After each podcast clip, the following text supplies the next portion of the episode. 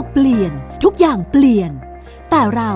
ต้องเปลี่ยนสู่สิ่งที่ดีกว่า ติดตามการใช้สื่ออย่างสร้างสรรค์ เพื่อเปลี่ยนสู่สิ่งที่ดีกว่า สื่อเปลี่ยนโลก โดยพลินีสิริรังสี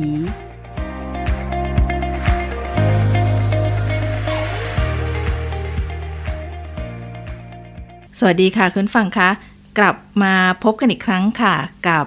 สื่อเปลี่ยนโลกค่ะ ทางไทย PBS Podcast ได้ในหลากหลายช่องทางนะคะ ไม่ว่าจะเป็นแอปพลิเคชัน เว็บไซต์ Facebook หรือ Twitter นะคะ หลากหลายช่องทางค่ะ ทุกที่ทุกเวลานะคะ รวมไปถึงสื่อเสียงสมัยใหม่นะคะ ไม่ว่าจะเป็น Spotify SoundCloud Apple หรือว่า Google นะคะ สื่อเปลี่ยนโลกมาพบกับคุณฟังเป็นประจำค่ะ โดยที่เราจะนำมาพูดคุยถึงเรื่องราวของ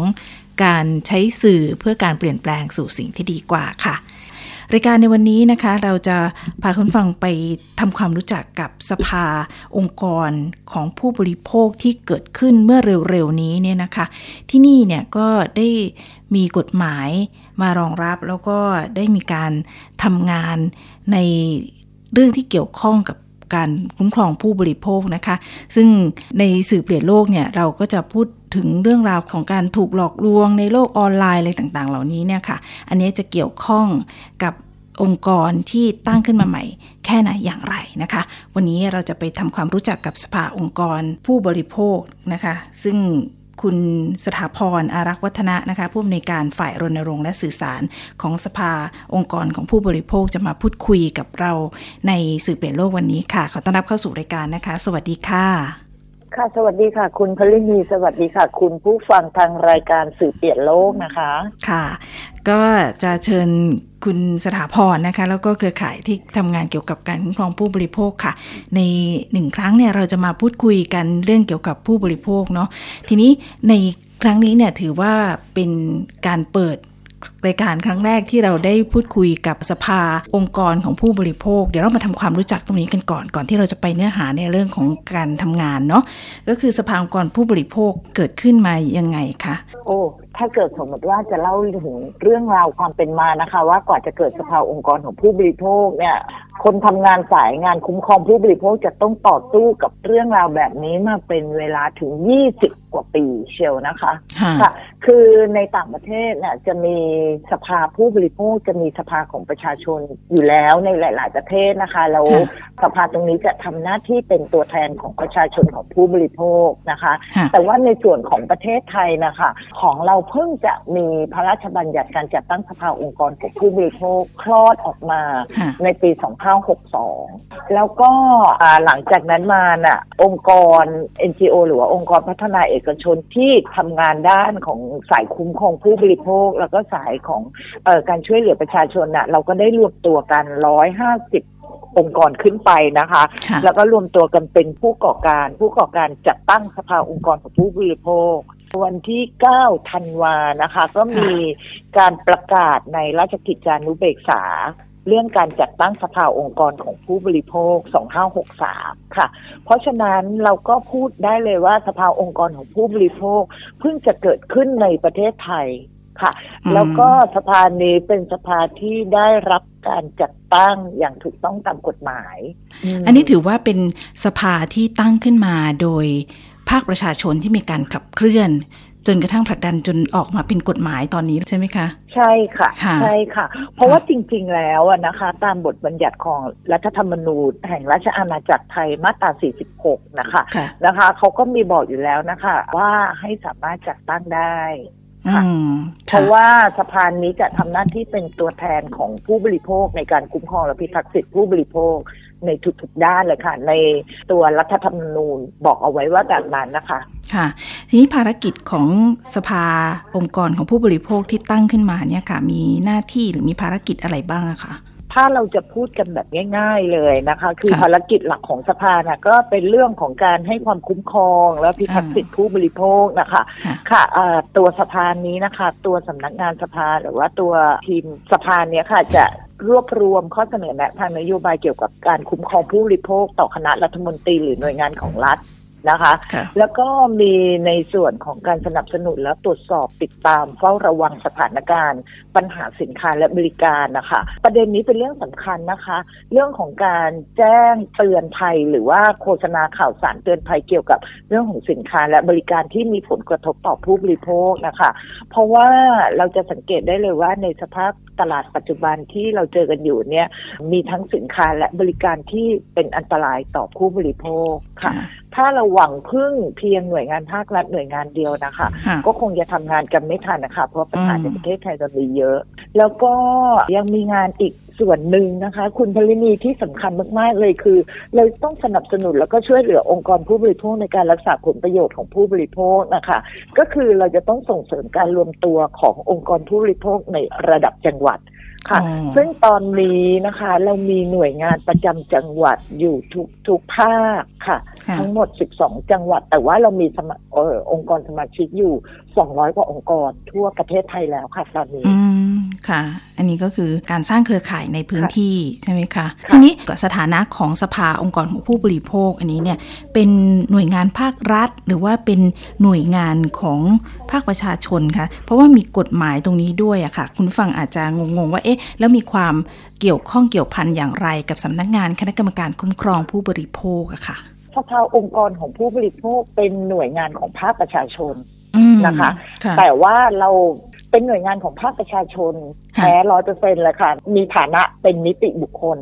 ตามประกาศตามประกาศในราชกิจจานุเบกษา เพราะฉะนั้นเราถึงทำหน้าที่เป็นตัวแทนของผู้บริโภค ได้ตามบทบัญญัติในรัฐธรรมนูญเลยค่ะถามว่าสภาองค์กรผู้บริโภคแตกต่างยังไงกับสคบนะคะค่ะสคบเป็นตัวแทนของภาครัฐในการคุ้มครองผู้บริโภค แต่ว่าสภาองค์กรของผู้บริโภคเป็นตัวแทนของภาคประชาชน ในการคุ้มครองผู้บริโภค ประมาณง่ายๆแบบนี้ดีกว่า ชัดเจนค่ะ ก็จะได้เห็นภาพชัดเจนว่าเวลาที่เราเกิดปัญหา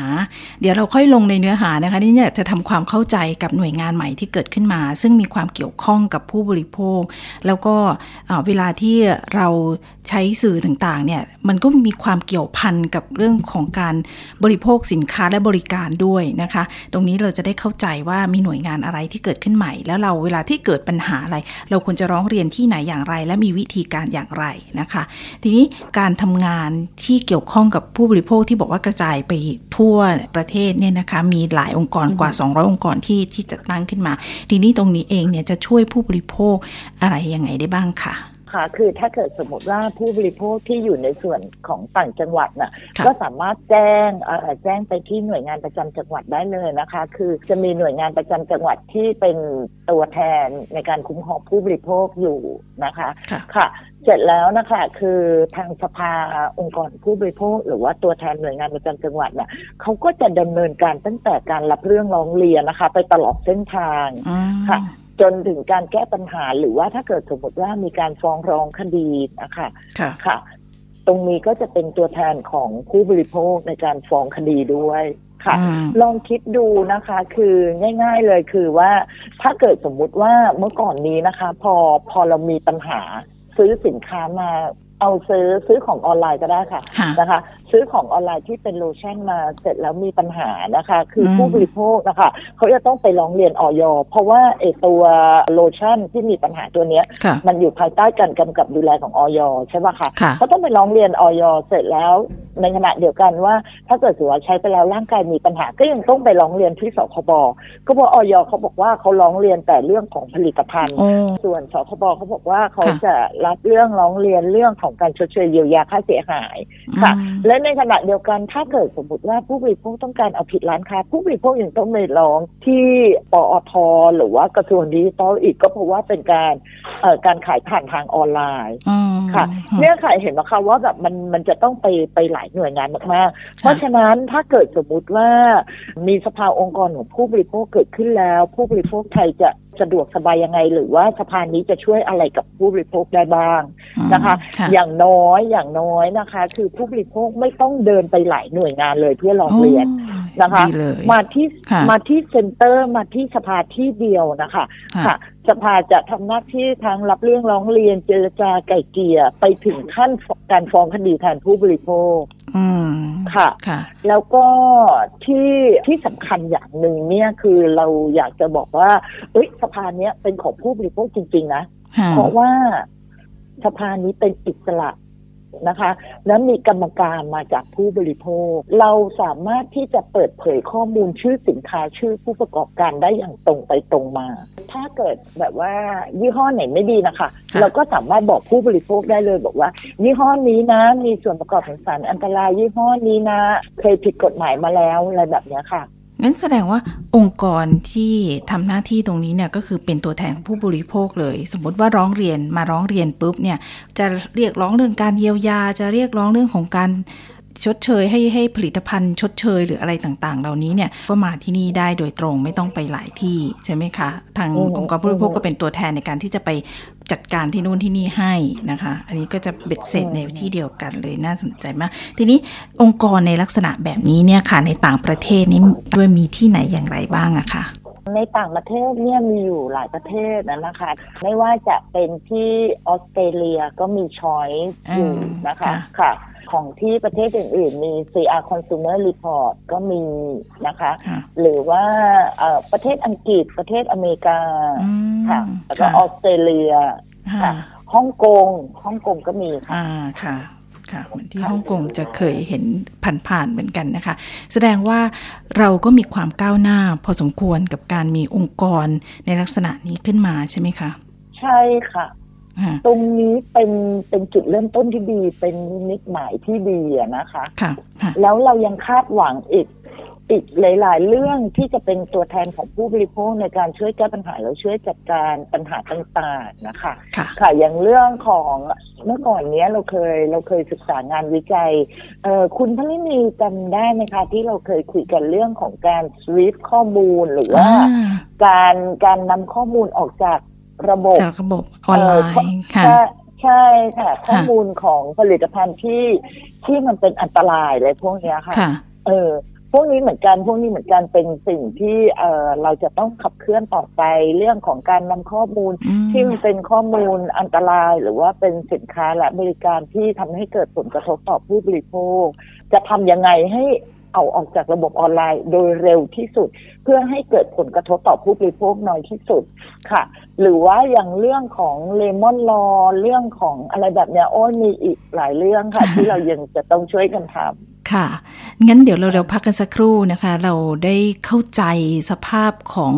องค์กร สถานะขององค์กรสภา องค์กรของผู้บริโภคแล้วนะคะ ว่าเป็นมาอย่างไร แล้วก็ในต่างประเทศเขามีอย่างไรบ้างแล้วตอนนี้เนี่ยถือว่าเป็น สิ่งที่ดีมากเลยนะคะ ที่ประเทศไทยเนี่ยมีองค์กรในลักษณะนี้ขึ้นมานะคะ มีตัวแทนของผู้บริโภคจริง ๆ ที่จะสามารถจัดการเรื่องราวต่าง ๆ ได้ นี่ถือว่าเป็นการเคลื่อนงานกว่า 20 ปีขององค์กรผู้บริโภคของภาคประชาชน ที่ผลักดันจนกระทั่งเกิดองค์กรนี้ขึ้นมานะคะ เดี๋ยวเราพักกันสักครู่ค่ะ เราจะมาพบกันในช่วงที่ 2 ของสื่อเปลี่ยนโลกนะคะ จะมาพูดคุยว่า แล้วผู้บริโภคจะเข้ามาร้องเรียนหรือว่ามาใช้บริการอะไรยังไงบ้าง มีช่องทางสื่อทางไหนบ้าง ถ้าหากว่าเรามีปัญหาในเรื่องของการใช้สินค้าแล้วก็ผลิตภัณฑ์ต่าง ๆ นะคะ เดี๋ยวกลับมาในช่วงที่ 2 ของสื่อเปลี่ยนโลกค่ะ คุณกำลังฟังรายการ สื่อเปลี่ยนโลก ไทย PBS Podcast ช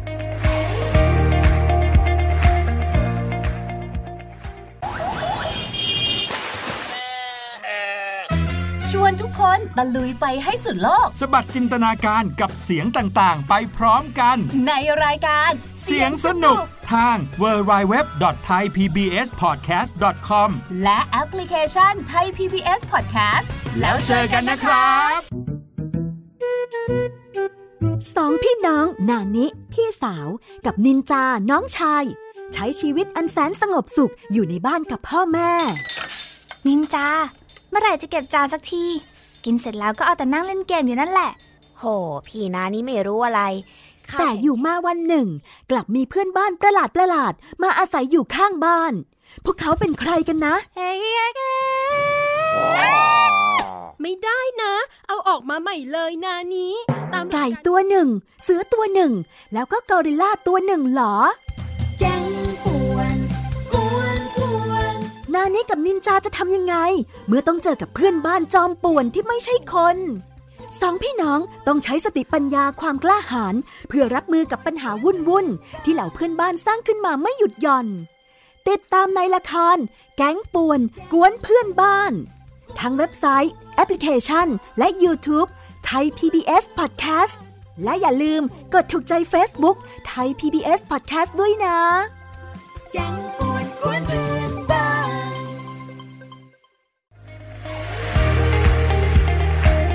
คุณกำลังฟังรายการ สื่อเปลี่ยนโลก ไทย PBS Podcast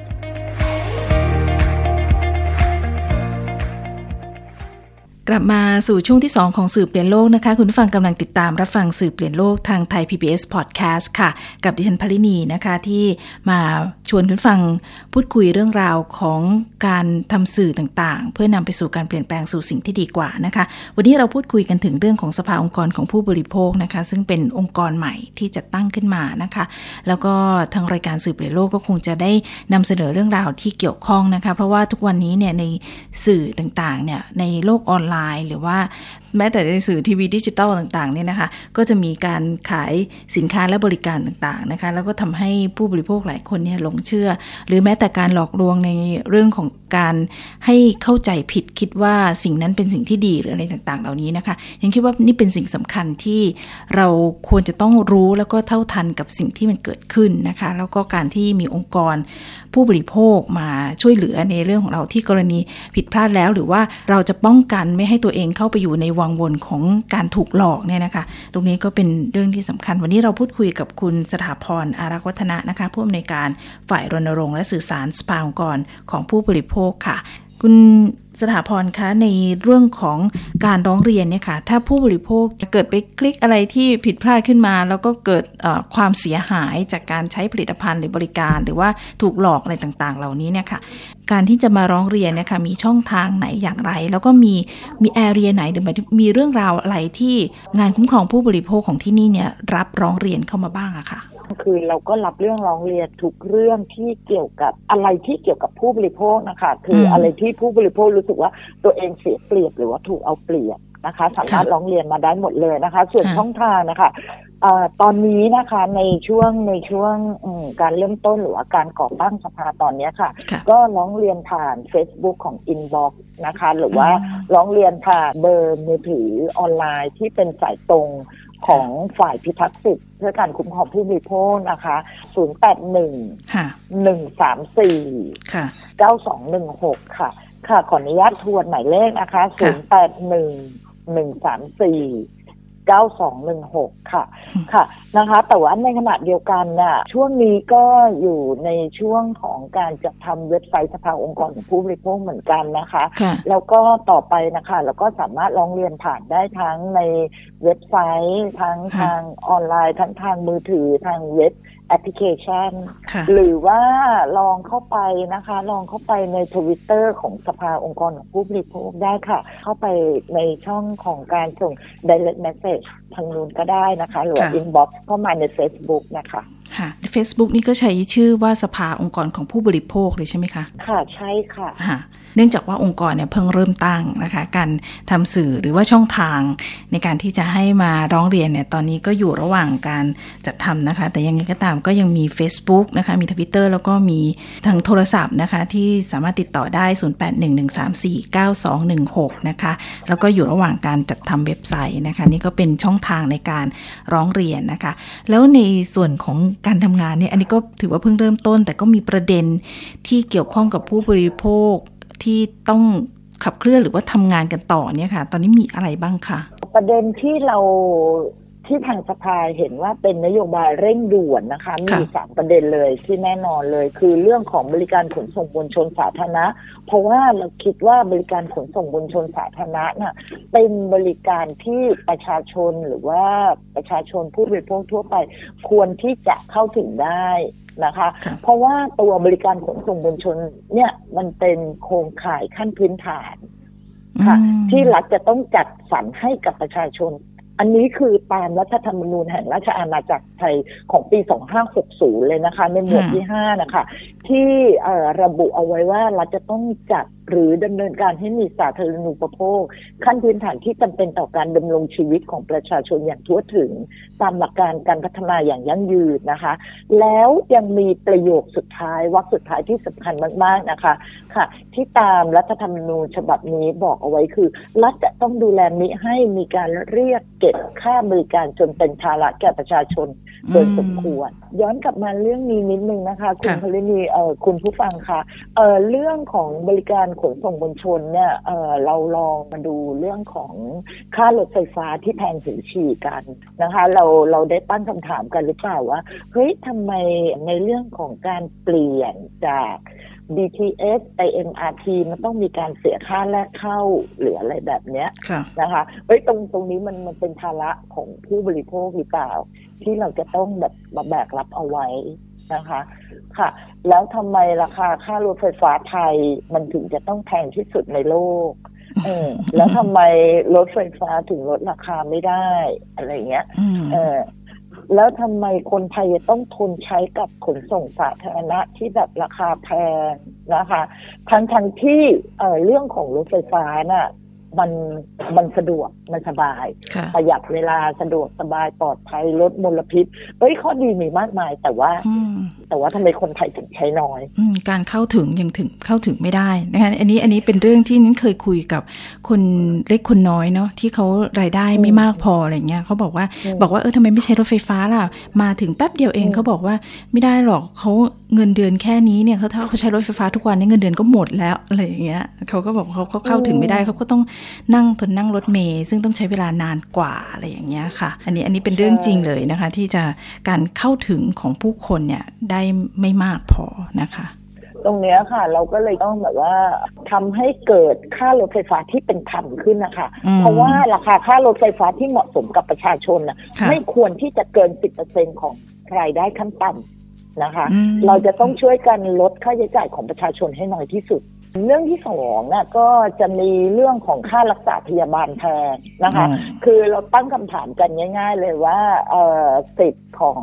สิทธิ์ของค่ารักษาพยาบาลการใช้อัตราค่ารักษาพยาบาลแบบฉุกเฉินนะค่ะสิทธิ์มันอยู่ตรงไหน หรืออย่างที่เขาเรียกกันว่าเรื่องสิทธิ์ยูเซเนี่ยค่ะ เอ๊ะค่ะทำไมแปลกไหมทำไมสิทธิ์ยูเซเขาถึงให้เขาถึงให้ใช้เฉพาะแต่ผู้ป่วยวิกฤตสีแดงนะคะค่ะ ทั้งทั้งที่ผู้ป่วยฉุกเฉินเร่งด่วนหรือว่าผู้ป่วยในกรณีที่เป็นเขาตามโรงพยาบาลเรียกว่าผู้ป่วยสีเหลือง เออแต่ว่าสิทธิ์นี้ ใช้ไม่ได้กับผู้ป่วยสีเหลือง ทั้งที่ผู้ป่วยสีเหลืองนะคะค่ะสามารถแปรเปลี่ยนเป็นผู้ป่วยฉุกเฉินวิวิกฤต สีแดงได้ตลอดเวลานะคะอืมเพราะฉะนั้นนะคะเรื่องเนี้ยก็เป็นเรื่อง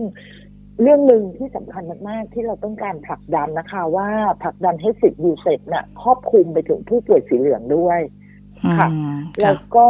ควบคุมราคากลางของค่ารักษาพยาบาล ค่ะไอ้เรื่องราคากลางของค่ารักษาพยาบาลเนี่ยนะคะ ในพรบว่าด้วยราคาสินค้าและบริการเอ่อประกาศของการบริการควบคุมราคาตรงเนี้ย มันมีชัดเจนอยู่แล้วนะคะ แต่ว่าทุกวันนี้มันก็มีการละเมิดแล้วก็มีการเอ่อแล้วก็ยังไม่มีมาตรการอะไรที่ลงมาควบคุมค่ารักษาพยาบาลนะคะอืมค่ะ อย่างค่ายาค่าเวชภัณฑ์พวกเนี้ยค่ะค่ะนะคะหรือว่าค่าบริการทางการแพทย์ของ โรงพยาบาลเอกชนทั่วไปนะคะ ราคาที่ไม่เป็นธรรมกับผู้บริโภคค่ะอืมตรงนี้ก็เป็นพอยต์สำคัญอีกพอยต์หนึงเหมือนกัน อยากจะฝากไว้อีกเรื่องหนึ่งนะคะ เรื่องของ CPTPP อืมค่ะค่ะเรื่องของ CDP นะคะก็คือเออเราอยากจะพูดถึงเรื่องของ เราอยากที่จะให้ประชาชนผู้บริโภคทั่วไปเข้าใจถึงผลกระทบ ต่อผู้บริโภค ถ้าเกิดสมมติว่ารัฐตกลง มันเป็นความตกลงทางการค้าเสรีที่ครอบคลุมในเรื่องของการค้าเรื่องของการบริการเรื่องของการลงทุนอะไรเงี้ยค่ะเพื่อสร้างมาตรฐานสร้างระเบียบร่วมกันระหว่างประเทศสมาชิก ในระหว่างกลุ่มประเทศสมาชิกแล้วถ้าเกิดถือว่าประเทศไทยเนี่ยไปร่วมเซ็นสัญญา CPTPP ตรงนี้ด้วย เพราะฉะนั้นประเทศไทยจะต้องเป็นประเทศสมาชิกไปด้วย เมื่อประเทศไทยเป็นประเทศสมาชิกไปด้วยน่ะเออแล้วมันจะเกิดผลกระทบอะไรต่อประเทศไทย เอายกตัวอย่างง่าย ๆ เลยนะคะค่ะเอ่อเอาเรื่องอะไรดีล่ะ เรื่องเครื่องสำอางละกันง่ายที่สุดละอืมเพราะว่าสาวๆจะเจอกันเยอะมากเอ่อทุกวันนี้นะคะ เรื่องของการซื้อขายสินค้าออนไลน์นะคะ ก็มีปัญหาอยู่แล้ว นะคะ คือถ้าถ้าเกิดสมมติว่าต่อไปเข้าร่วม CPTPP คือทุกวันนี้คือเราจะบอกว่าซื้อขายสินค้าออนไลน์ ทุกอย่างเลยต้องมีมาตรฐานอุตสาหกรรม ต้องมีมอกอ่าจะต้องมีเอ่อต้องมีเลขจดแจ้ง ต้องค่ะมีอะไรแบบเนี้ยนะคะค่ะค่ะ แต่ว่าถ้าเกิดสมมติว่าเข้าร่วม CPTPP สินค้าพวกนี้ในประเทศสมาชิกมันจะหลั่งไหลเข้ามาอ่า ค่ะอ่าเพราะฉะนั้นออยไม่จำเป็นที่จะต้องมาบังคับอืมให้คนขายออนไลน์มีเครื่องหมายออยหรือว่าหน่วยงานต่างๆ ไม่ต้องมาบังคับ เพราะฉะนั้นไอ้พวกเครื่องสำอางหรือว่าสินค้าต่างๆพวกเนี้ยมันก็จะไหลเข้ามา พอไหลเข้ามาเสร็จมันเข้ามาสู่เอ่อระบบออนไลน์ สู่ระบบออนไลน์เสร็จ แล้วผลกระทบที่ตามมาคืออะไร ก็คือสินค้าอาจจะส่ง ผลกระทบต่ออ่าสุขภาพต่อร่างกายของของผู้บริโภคได้มากขึ้นนะคะอืมแล้วแล้วแล้วการตรวจจับเป็นยังไง แล้วการชดเชยเยียวยาค่าเสียหายเป็นยังไง แค่ทุกวันนี้นะคะ หน่วยงานต่างๆ ก็ยังทำงานกันแบบไม่หวาดไม่ไหวอยู่แล้วนะคะอืมตอบอืมต่อไปถ้าถ้ามันส่งผลกระทบมากขึ้นค่ะ ค่ะโอ้อันนี้มัชัดจะเจนยิ่งเลยหนักหนาสาหัส ค่ะใช่ค่ะเอ่อเรื่อง CTPPP นี่ก็มีการพูดคุยกันเยอะเนาะมันกระทบในหลายหลายเรื่องในหลายมิตินะคะอันนี้ก็เป็นเรื่องอีกเรื่องหนึ่งที่คุณสถาพรเล่าให้ฟังอันนี้เนี่ยก็เออก็นึกไม่ถึงเหมือนกันเนาะแม้จะพอพอเรื่องที่ใกล้ตัวอย่างเรื่องเครื่องสำอางเงี้ยเนาะมันไม่ใช่เฉพาะอืมเรื่องเกี่ยวกับการเกษตรหรือเรื่องยาเรื่องอะไรที่เขาพูดกันเรื่องใหญ่ๆบางทีเราก็โอ้มันจะเกี่ยวกับเรายังไงแต่จริงๆนี่เกี่ยวกันชัดเจนเลยเนาะ ค่ะ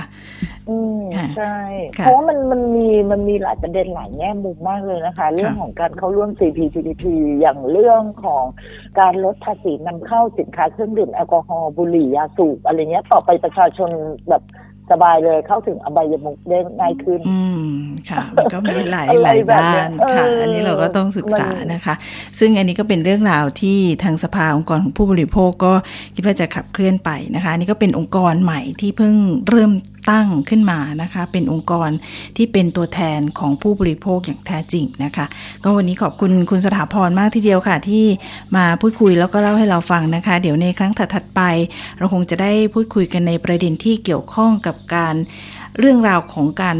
หลอกลวงทางสื่อออนไลน์ต่างๆนะคะ ซึ่งก็มีเยอะมีหลายประเด็นมากทีเดียวนะคะ เราค่อยๆ ได้พูดคุยกันในรายการสืบเปลี่ยนโลกค่ะ วันนี้ต้องขอขอบพระคุณอย่างสูงนะคะ คุณสถาพรอารักษ์วัฒนาผู้อำนวยการฝ่ายรณรงค์และสื่อสารสภาองค์กรของผู้บริโภคที่มาพูดคุยในสืบเปลี่ยนโลกวันนี้ค่ะค่ะค่ะด้วยความยินดีค่ะค่ะ ขอบคุณทางรายการสื่อเปลี่ยนโลกนะคะ ค่ะ ขอบคุณคุณผู้ฟังแล้วคุณพลินีด้วยค่ะค่ะสวัสดีค่ะ สวัสดีค่ะ เพื่อนฟังคะวันนี้รายการสื่อเปลี่ยนโลกก็หมดเวลาลงแล้วค่ะ พบกันใหม่ในตอนหน้านะคะ เราก็จะมีเรื่องราวที่เกี่ยวข้องกับสื่อที่น่าสนใจมาพูดคุยกับฟังเป็นประจำนะคะ วันนี้ดิฉันพลินีสิริรังสีต้องลาคุณฟังไปด้วยเวลาเพียงเท่านี้ค่ะ สวัสดีค่ะ ติดตามรายการสื่อเปลี่ยนโลก โดยพลินีสิริรังสี ได้ทางไทย PBS Podcast www.thaipbspodcast.com แอปพลิเคชัน Thai PBS Podcast และติดตามทาง Facebook กดไลค์ที่ facebook.com/thaipbspodcast